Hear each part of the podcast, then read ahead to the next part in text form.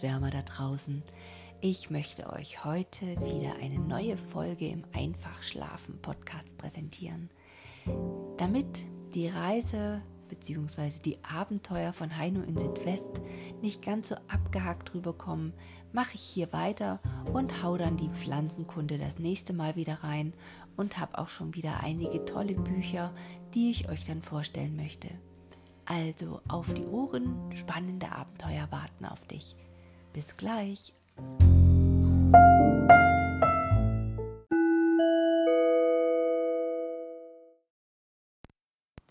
Der Palmato-Gecko. Also, nun auf die Amerikaner, rief Dr. Hart nach Beendigung des leckeren Pinguin-Eierschlemmer-Frühstücks. Vielleicht haben wir bei denen mehr Glück. Ich selbst möchte allerdings, um unser Wild nicht zu vergrämen, vorerst im Hintergrund bleiben. Deshalb habe ich dir die ehrenvolle Aufgabe zugedacht, dich an den Professor und seinen Assistenten heranzupirschen. Heino strahlte. Aber wo finde ich denn die beiden? Sie wohnen in einem der letzten Häuser am Burenkamp. Mehr kann ich dir auch nicht sagen. Zeig mal, was du kannst, Sei aber vorsichtig. Die Amerikaner dürfen auf keinen Fall Verdacht schöpfen. Also los, und heute Nachmittag erwarte ich Bericht. Heino trabte ab und kam nach drei Stunden sehr vergnügt wieder. Nach einigem Herumfragen hatte er festgestellt, dass die Gelehrten im letzten Haus bei der Frau Svesten wohnten, die immer die geräucherten Fische verkaufte.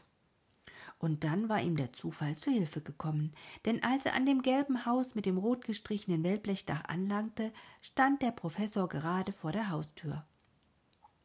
Da fegte plötzlich ein Windstoß heran, erfasste seinen breitkrempigen Hut und wirbelte ihn auf der Burenkamp hinaus. Wie der Blitz war Heino hinterher gewesen, hatte den Ausreißer ergriffen und so die Bekanntschaft der beiden Amerikaner gemacht. Der Assistent war ein ziemlich mürrischer Kerl, aber Professor Butterfield war riesig nett zu mir. Wir haben uns mindestens eine halbe Stunde unterhalten. Immer auf Englisch. Klappte tadellos. Worüber habt ihr denn so lange geredet? Der Professor hat mir erzählt, was er hier alles erforschen will. Er sammelt hauptsächlich Eidechsen, Schildkröten und Chamäleons. Und wie er das sagte, kam mir plötzlich eine Idee. Ich sagte, mein Onkel ist auch eifriger Sammler von solchen Tieren, der würde Ihnen sicher gerne helfen. Da fragte er nach deinem Namen und ob er dich wohl aufsuchen dürfe. Ausgezeichnet, Heino, das war ja wirklich ein sehr brauchbarer Gedanke. Aber Dr. Hart brauchte nicht erst auf den angekündigten Besuch zu warten.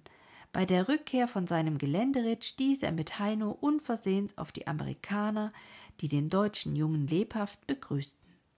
Auf diese Weise lernte auch Dr. Hart die beiden Gelehrten kennen und kam mit ihnen in ein anregendes Gespräch.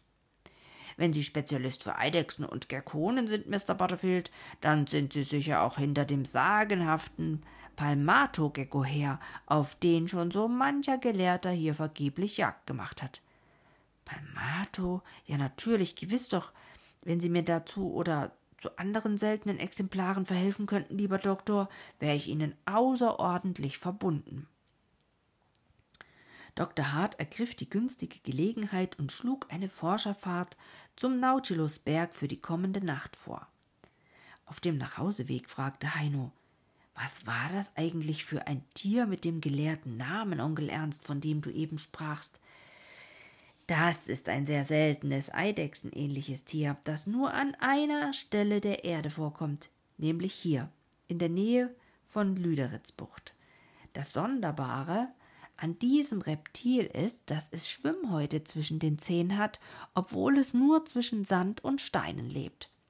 Deshalb gehen wir eigentlich bei Nacht auf Eidechsenfang?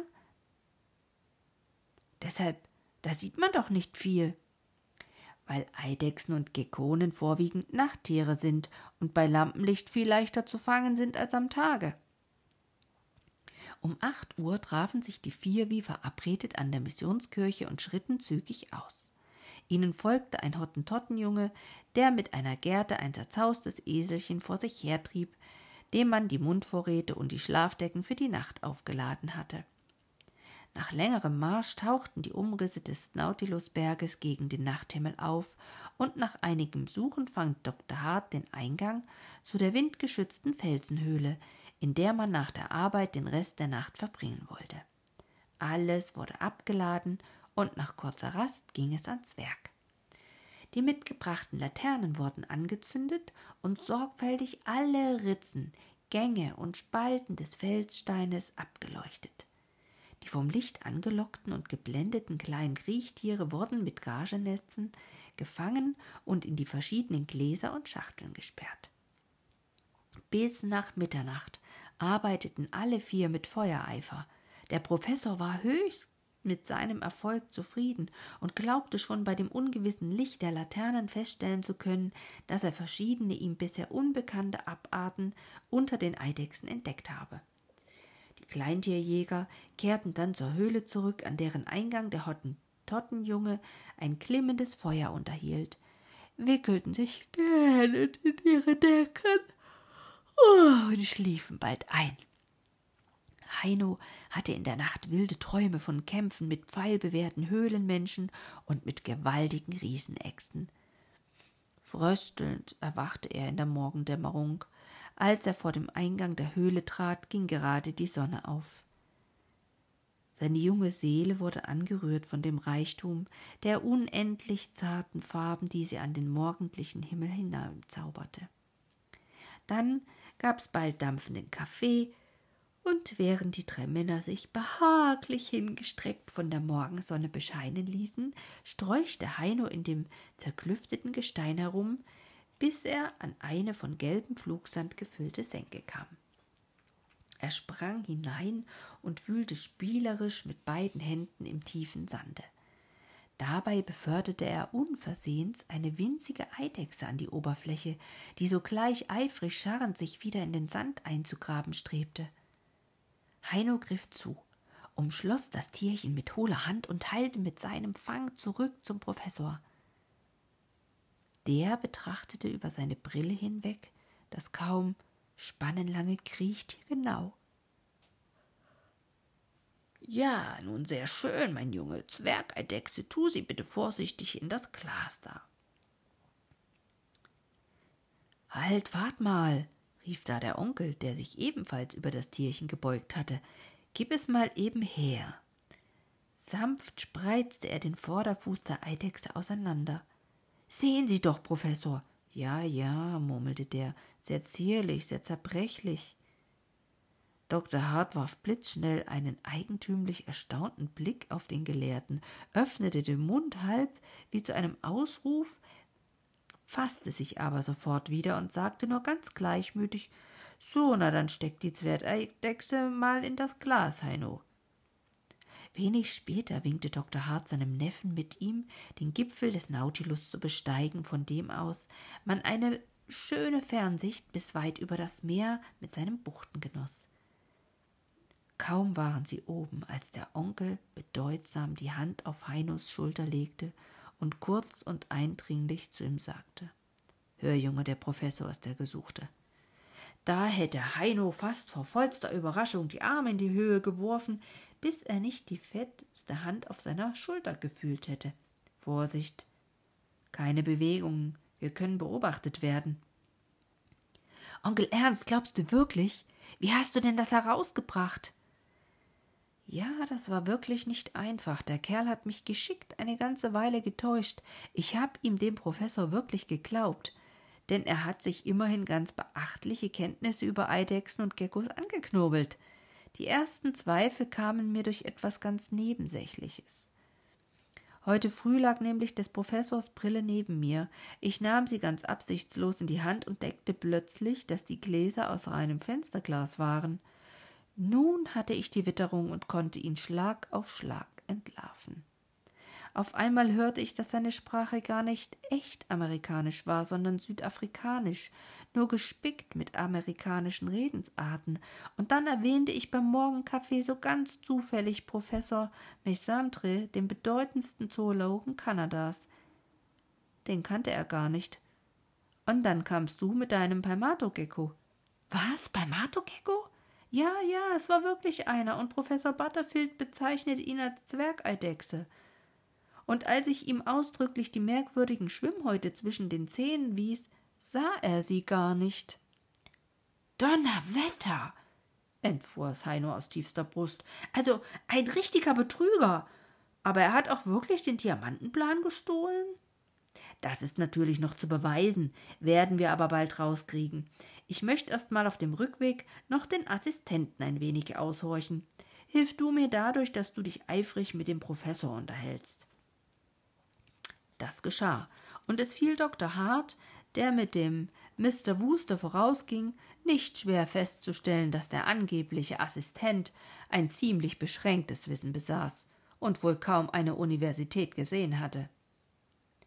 Von nun an lag Heino auf der Lauer am Südhang des Diamantberges und beobachtete gut getarnt gegen sich das gelbe Haus mit dem roten Wellblechdach. Und als die Amerikaner endlich das Haus verließen, heftete er sich wie ein Schatten an ihre Fersen und folgte ihnen in den Store von Grabenhöst und Lampe.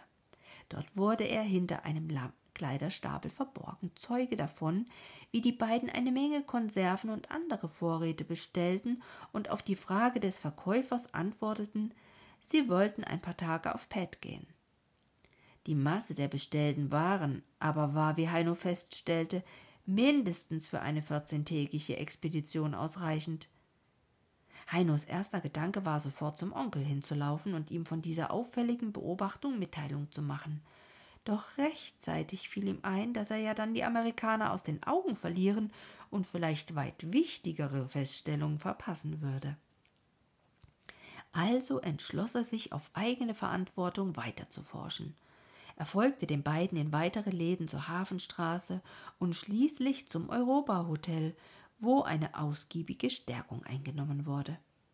Auf dem Rückwege trennte sich nach kurzer lebhafter Besprechung der Professor von seinem Assistenten und schlug den Weg zum Postgebäude ein, während jener im Hause des Hafenkapitäns verschwand.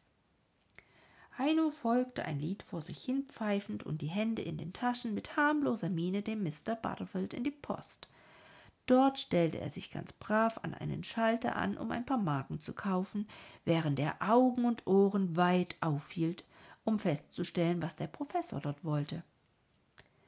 Gerade im rechten Augenblick war er herangetreten, um zu hören, wie dieser bei dem Posthalter ein Ferngespräch nach Garup, einer kleinen Station an der Bahnstrecke Lüderitzbucht, aus anmeldete. Da die Telefonzelle, in die sich der Professor begab, nur aus Brettern gezimmert und in keiner Weise schalldicht war, so war es für Heino nicht schwer, an die Hinterwand der Zelle gepresst das Gespräch abzuhören. Natürlich musste er aufpassen, die im breiten Englisch gesprochenen Sätze einigermaßen zu verstehen. Manches entging ihm, aber ganz klar hörte und erfasste er die folgenden Sätze. I urgently need an Exwagon. What? No oxen. Twelve donkeys. Yes, that would do nicely. On the 22 of September. I absolutely really open you. Das heißt, ich brauche dringend einen Ochsenwagen. Wie, keine Ochsen? Zwölf Esel? Ja, das genügt vollkommen. Am 22. September. Ich verlasse mich unbedingt auf Sie. Regungslos stand Heino mit angehaltenem Atem, als der Professor dann die Tür der Telefonbude öffnete, zahlte und das Postgebäude verließ.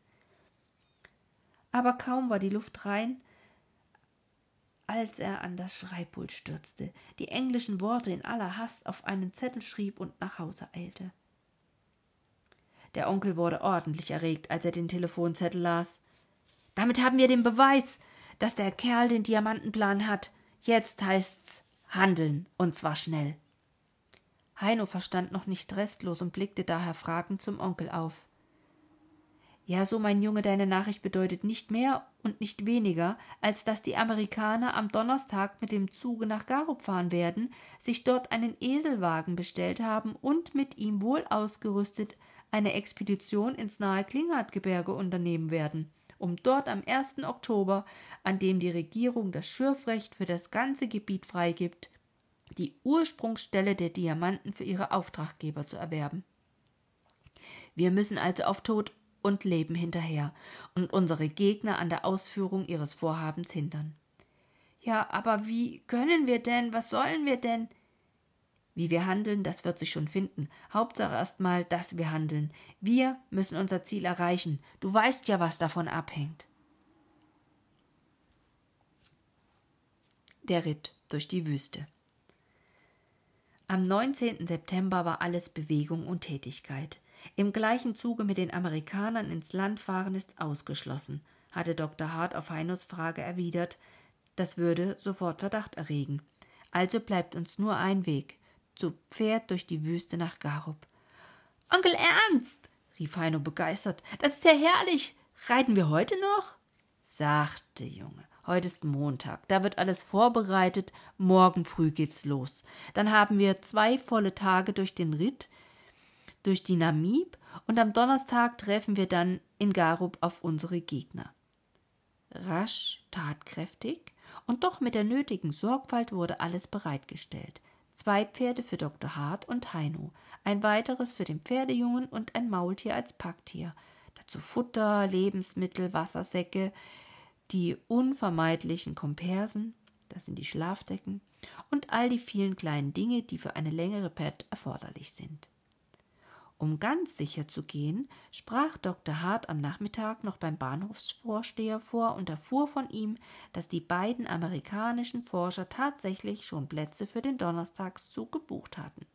Eine Bestätigung der gegnerischen Absichten, die ihm natürlich hoch willkommen war. Heino war den Rest des Tages ganz in Erwartung der kommenden Ereignisse. Zu Pferde ins Innere Afrikas, in kaum erforschte Gebiete, spannende Erlebnisse vor Augen, wie das lockte. Er strahlte ordentlich vor Abenteuerlust, und auch der Onkel war den ganzen Abend recht aufgeräumt. Nur einer strich mit mürrischem Gesicht umher. Whisky, der Hausmambuse. So wehleidig war seine Miene, dass Heino in helles Lachen ausbrach, wenn er ihn nur ansah. Schließlich fragte er ihn aber doch teilnehmend. Was hast du denn nur, Whisky? Der verdrehte klagend die Augen, so dass nur noch das Weiße zu sehen war. Der Whisky hier, die Aubers da. Der Whisky hier, der kleine Bass da. Versuchte er seine Nöte unter anschaulichen Armbewegungen zu beweisen. Da schüttelte er dauernd den dicken Kopf. Geiermoyer, Bubi, Geiermoi. In Klammern Gar keine gut, Bubi, gar keine gut. Aber was war gegen den Willen des Herrn zu machen? Vor dem Schlafengehen fragte Heino den Onkel noch, weshalb nimmst du eigentlich den Whisky nicht mit auf Bett, sondern den Zacharias? Weil Whisky nicht mit Pferden umgehen kann. Im Omamboland sind ganz andere Lebensbedingungen als hier, keine Pferde, kein tropischer Pflanzenwuchs.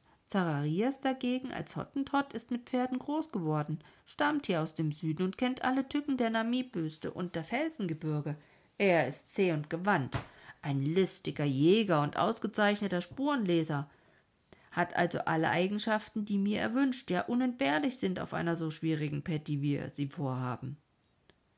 Und eine Stunde vor Sonnenaufgang stand Zacharias am nächsten Morgen mit den vier gesattelten und bepackten Tieren im Hofe. Es war noch stockdunkel, als die Reiter sich auf die Pferde schwangen und unbemerkt zwischen den letzten Häusern des Ortes im Gelände verschwanden. Schweigend im Schritt wurde die Eingeborenenwerft umschritten, noch lag sie blass und schattenhaft da mit ihren Bienenkorbhütten und Wellblechpontoks. Aber als der kleine Reitertrupp dann mit vorwärts drängenden Pferden auf den Talkessel herausritt, da gewann vor ihnen die Wüste unversehens Licht und Farben. Während der Himmel vom schwärzlichen Violett sich wandelte zum Zitronengrün und zarten Rosarot, begannen Sand und Felsen im satten Gelb und Orangerot aufzuleuchten, bis golden und riesengroß sich im Osten die Sonnenscheibe aus dem Meer der Wanderdünen erhob. Schweigend hatte Dr. Hart mit Heino das überirdisch schöne Spiel des Tagwerdens genossen Jetzt hob er den Arm zweimal. Der Rapp! Und nun brausten die Reiter im flotten Tempo dem Gürtel der Wanderdünen zu, deren Rand nach halbstündigem Traben erreicht wurde. Es war vollkommen windstill. Dennoch blickte Dr. Hart misstrauisch in die Luft. Na, Zacharias, wie wird's Wetter? rief er nach rückwärts. Der Hottentotte zog prüfend die Luft durch die Nase. Miskin, Aubers, heut tief Wind. Ah, Südweststurm, das fehlt auch gerade noch, brummte Dr. Hart. Aber Onkel, Sturm bei dem herrlichen Wetter, das ist doch wohl ausgeschlossen. Wart ab, antwortete dieser kurz und lenkte sein Pferd die erste der mächtigen goldrot-gelben Wanderdünen hinauf. Die anderen folgten. Diese Düne hatte die Höhe eines vierstöckigen Hauses und war doch nur eine der kleinen. Denn hinter ihr stürmte und türmte sich Düne um Düne, immer gewaltiger, bis sie ganze Gebirge von Sand bildeten. Vom langgezogenen Rücken der einen Düne wechselten die drei Reiter hinüber zum Kamm der nächsten, immer so nah wie möglich am Steilabfall, der je zur Tiefe absank. Es kam darauf an, sich ohne großen Höhenverlust durch das Gewirr der Dünen hindurchzuwinden, deren Mondsichelformen sich immer stärker kreuzten und überschnitten. Das gelang viele Male, bis dann eine riesige Wanderdüne sich ihnen quer in den Weg stellte, so rücksichtslos, dass die Verbindung vom Kamm zu Kamm abriss. Also absteigen, Pferde den Steilhang hinunterführen, Ungläubig blickte Heino von der Kammhöhe in die Tiefe. Wie? Diesen gewaltigen Steilabfall sollte man hinunter, dazu noch mit dem Gaul am Zügel? Heino sah erst zu, wie Zacharias seine beiden Tiere eins nach dem anderen hinunterbrachte. Knietief sanken Mann und Ross in den losen Sand ein, kamen ins Rutschen und waren ständig in Gefahr, sich zu überschlagen und den Hang hinunterzurollen. Heino sah wohl, es kam darauf an, bei kurz gefassten Zügeln stets oberhalb des Pferdes zu bleiben, damit man nicht von dem ständig ruckartigen anspringenden Tiere getreten wurde. Erst als Zacharias das schwierige Kunststück zweimal vollführt hatte, wagte er sich mit seiner Bläss hinunter. Nicht ohne Herzklopfen, und fast wäre es auch schief gegangen. Offenbar übertrug sich seine eigene Unruhe auf das Pferd, so dass es ängstlich hin und her trat und schnaubte und bockte und zerrte. Und auf einmal sah Heino den rutschenden, zitternden Pferdeleib dicht über sich. Ein Schreck durchzuckte ihn, gleich würde riesige Körper herabstürzen und mich erdrücken, und in seiner Not ließ er die Zügel einfach los, trudelte, kollerte den ganzen Steilhang hinunter.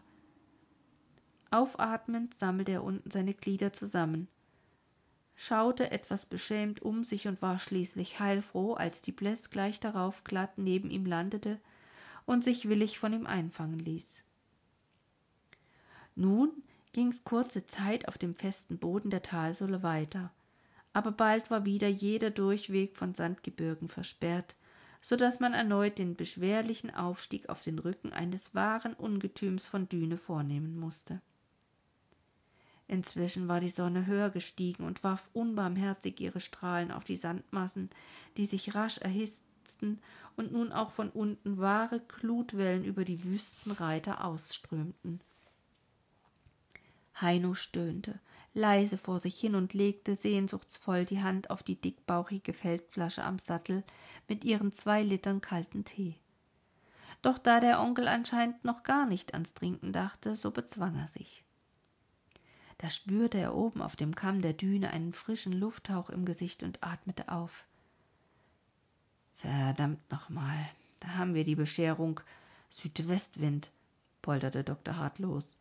Der Hottentott nickte nur und band sich schweigend mit aller Sorgfalt seine Sandschutzbrille vor die Augen. Rasch wurde der Wind stärker, die Seilkanten der Sicheldünen begannen zu rauchen. Lange Sandfahnen wehten von ihnen ab und wirbelten höher und höher, so dass Heino nun auch schleunigst seine Schutzbrille hervorholte und umband.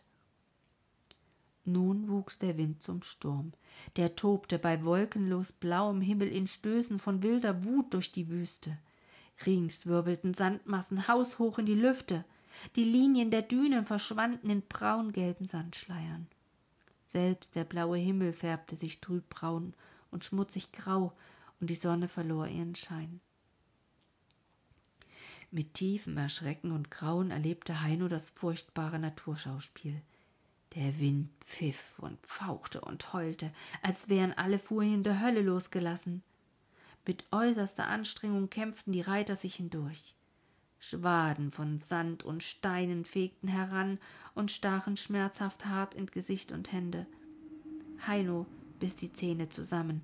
Sand knirschte im Mund, Sand füllte ihm Nase und Rachen, Sand kroch ihm in Hals und Ärmel. Ranhalten! Schrie Onkel Ernst ihm durch das Toben zu.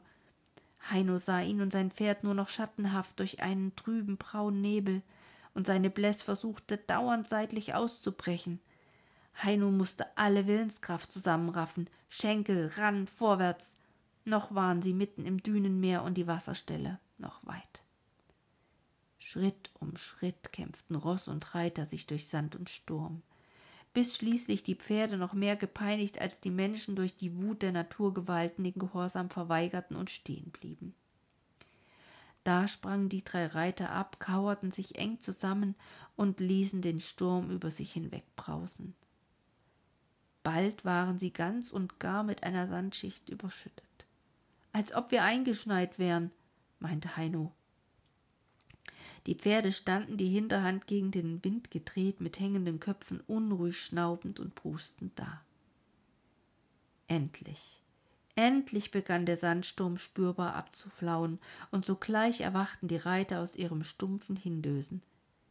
Feldflasche her, rief Dr. Hart und erst mal einen kräftigen Schluck Tee genommen.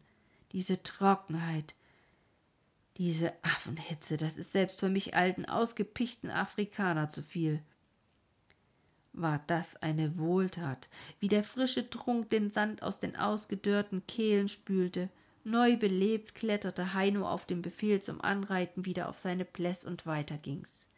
Die größte Tageshitze war vorüber, und je mehr die Schatten sich lenkten, umso mehr ließ auch die Wut des Südwests nach. Der Sturm wurde zum Wind, der Sandschleier lichtete sich, und die Sonne gewann ihren Schein wieder. Und der Horizont wurde rasch so klar, dass im Osten schon die Kovisberge mit schwärzlich schimmernden Felsmassen gegen den Himmel sichtbar wurden. Aber noch zwei Stunden dauerte der mühselige Ritt durch den Dünengürtel. Die Führung hatte jetzt Zacharias, der scharf vorausspähend im Gewirr immer wieder neue Überhänge, Fürste und Sandbrücken fand. Dann wurden endlich die Dünen flacher und niedriger. Noch ein langgestreckter, sanfter Hang und der gewaltige Mauerdünengürtel lag hinter ihnen. Kaum fühlten die Pferde den festen, gewachsenen Boden unter ihren Hufen, so beschleunigten sie von selbst ihre Gangarten, als ahnten sie die nahe Wasserstelle. Die ersten Brackbüsche tauchten auf und standen als graugrüne Flecke hier und da im Gelände.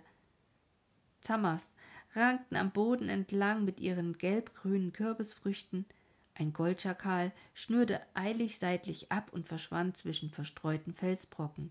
Fern in der Ebene zwischen Dünen und Gebirge schaukelten drei Strauße im langen Trabe nach Süden. Die Pferde wieherten laut und griffen mutig aus. Zacharias schwatzte ununterbrochen in den seltsamen Schnalzlauten der Sprache der Hottentotten. Da überkam es Heino plötzlich mit aller Klarheit. Das war Afrika, das bunte, lockende Afrika, so oft erträumt und ersehnt und nun leuchtende Wirklichkeit geworden. Im schaukelnden Dreischlag ging's nun geradewegs auf die Kovisberge zu. Der Hottentotte nie versagender Spürsinn fand ohne langes Suchen die tief in das Felsmassiv hineingreifende Schlucht, in der die Wasserstelle lag. Doch das Wasserloch, eingerahmt von sattgrünem Büschelgras, war leer. Zacharias griff nach dem Absatteln sogleich zum Spaten und grub das Loch tiefer, so lange bis der Sandboden ganz dunkel und feucht glänzend wurde noch zwei Spatenstiche, und nun sammelte sich in der Höhlung eine solche Menge Süßwasser, dass die Pferde eins nach dem anderen getränkt werden konnten. Während Zacharias die Pferde versorgte und anflockte, schleppte Heino mit dem Onkel Reisig fürs Lagerfeuer zusammen. Und nun spürten beide plötzlich, dass sie einen Mordshunger hatten. kramten ihre Vorräte aus den Satteltaschen hervor und begannen herzhaft zu futtern. Während des Essens wurde es rasch dunkel. Myriaden funkelnder, blitzender Sterne gingen am Himmelsgewölbe auf. Vom Flackerschein des Lagerfeuers abrückend zeigte Dr. Hart dem Neffen die schönsten Sternbilder des Südhimmels, den Skorpion, den Zentauren und das Kreuz des Südens. Und dann fühlte Heino sich von einer unwiderstehlichen Müdigkeit ergriffen, wickelte sich in seinen Woilach, die wollene Pferdedecke und legte sich unweit des verglimmenden Feuers schlafen.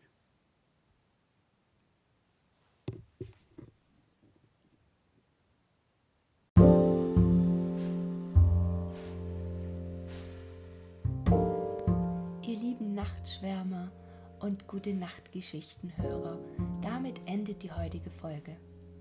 Wenn dir gefällt, was du hörst, dann abonniere den Podcast, verpasse keine Folge mehr. Ich freue mich, wenn du eine Bewertung bei iTunes dalässt und dir wie immer Geschichten wünscht oder Anregungen gerne per E-Mail an mich übersendest. Nutze dazu die E-Mail-Adresse einfachschlafen.gmx.de. Ich freue mich drauf. Und wenn du den Podcast mit einem Kaffee unterstützen möchtest, findest du in den Shownotes einen Link, wie du das tun kannst. Für heute wünsche ich dir eine gute Nacht und freue mich, wenn du beim nächsten Mal wieder mit reinhörst. Deine Anja.